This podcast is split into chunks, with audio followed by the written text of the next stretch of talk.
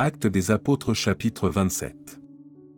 Lorsqu'il fut décidé que nous nous embarquerions pour l'Italie, on remit Paul et quelques autres prisonniers à un centenier de la cohorte Auguste, nommé Julius. Nous montâmes sur un navire d'Adramite, qui devait côtoyer l'Asie, et nous partîmes, ayant avec nous Aristarque, Macédonien de Thessalonique. Le jour suivant, nous abordâmes à Sidon, et Julius, qui traitait Paul avec bienveillance, lui permit d'aller chez ses amis et de recevoir leurs soins. Partis de là, nous longeâmes l'île de Chypre, parce que les vents étaient contraires. Après avoir traversé la mer qui baigne la Cilicie et la Pamphylie, nous arrivâmes à Myra en Lycie.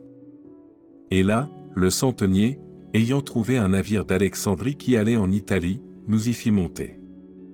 Pendant plusieurs jours nous naviguâmes lentement, et ce ne fut pas sans difficulté que nous atteignîmes la hauteur de Cnide, où le vent ne nous permit pas d'aborder. Nous passâmes au-dessous de l'île de Crète, du côté de Salmone. Nous la côtoyâmes avec peine, et nous arrivâmes à un lieu nommé Beauport, près duquel était la ville de Lazé. Un temps assez long s'était écoulé, et la navigation devenait dangereuse, car l'époque même du jeûne était déjà passée. C'est pourquoi Paul avertit les autres, en disant « Ô hommes, je vois que la navigation ne se fera pas sans péril et sans beaucoup de dommages, non seulement pour la cargaison et pour le navire, mais encore pour nos personnes. » Le centenier écouta le pilote et le patron du navire plutôt que les paroles de Paul.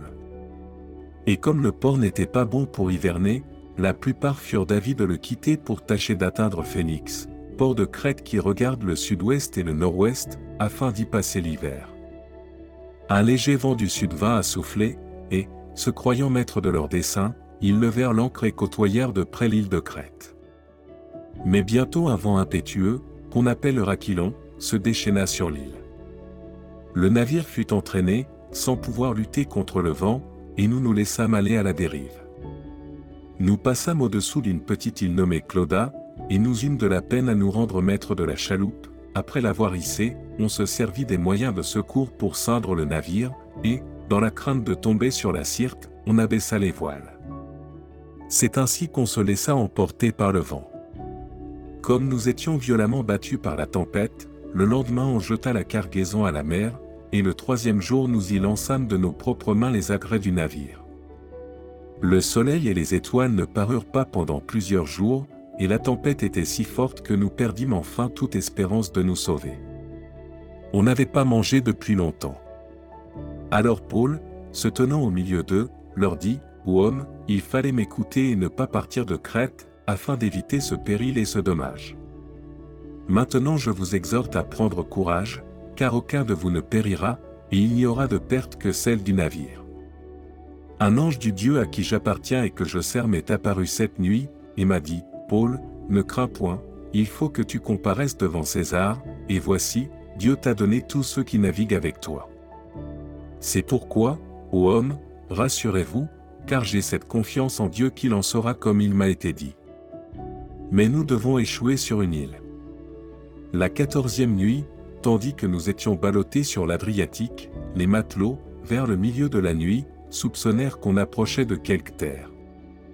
Ayant jeté la sonde, ils trouvèrent vingt brasses, un peu plus loin, ils la jetèrent de nouveau, et trouvèrent quinze brasses. Dans la crainte de heurter contre des écueils, ils jetèrent quatre ancres de la poupe, et attendirent le jour avec impatience.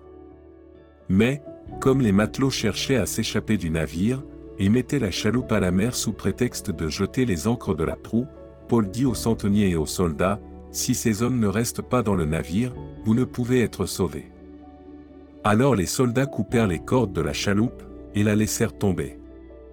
Avant que le jour parût, Paul exhorta tout le monde à prendre de la nourriture, disant « C'est aujourd'hui le quatorzième jour que vous êtes dans l'attente et que vous persistez à vous abstenir de manger. Je vous invite donc à prendre de la nourriture, car cela est nécessaire pour votre salut, et il ne se perdra pas un cheveu de la tête d'aucun de vous. » Ayant ainsi parlé, il prit du pain, et, après avoir rendu grâce à Dieu devant tous, il le rompit, et se mit à manger. Et tous, reprenant courage, mangèrent aussi. Nous étions, dans le navire, deux cent soixante-seize personnes en tout. Quand ils eurent mangé suffisamment, ils allégèrent le navire en jetant le blé à la mer lorsque le jour fut venu, ils ne reconnurent point la terre, mais, ayant aperçu un golfe avec une plage, ils résolurent d'y pousser le navire, s'ils le pouvaient. Ils délièrent les ancres pour les laisser aller dans la mer, et ils relâchèrent en même temps les attaches des gouvernails, puis ils mirent au vent la voile d'Artimon, et se dirigèrent vers le rivage. Mais ils rencontrèrent une langue de terre, où ils firent échouer le navire, et la proue, s'étant engagée, resta immobile, tandis que la poupe se brisait par la violence des vagues. Les soldats furent d'avis de tuer les prisonniers, de peur que quelqu'un d'eux ne s'échappât à la nage. Mais le centenier, qui voulait sauver Paul, les empêcha d'exécuter ce dessein. Il ordonna à ceux qui savaient nager de se jeter les premiers dans l'eau pour gagner la terre, et aux autres de se mettre sur des planches ou sur des débris du navire. Et ainsi tous parvinrent à terre sains et saufs.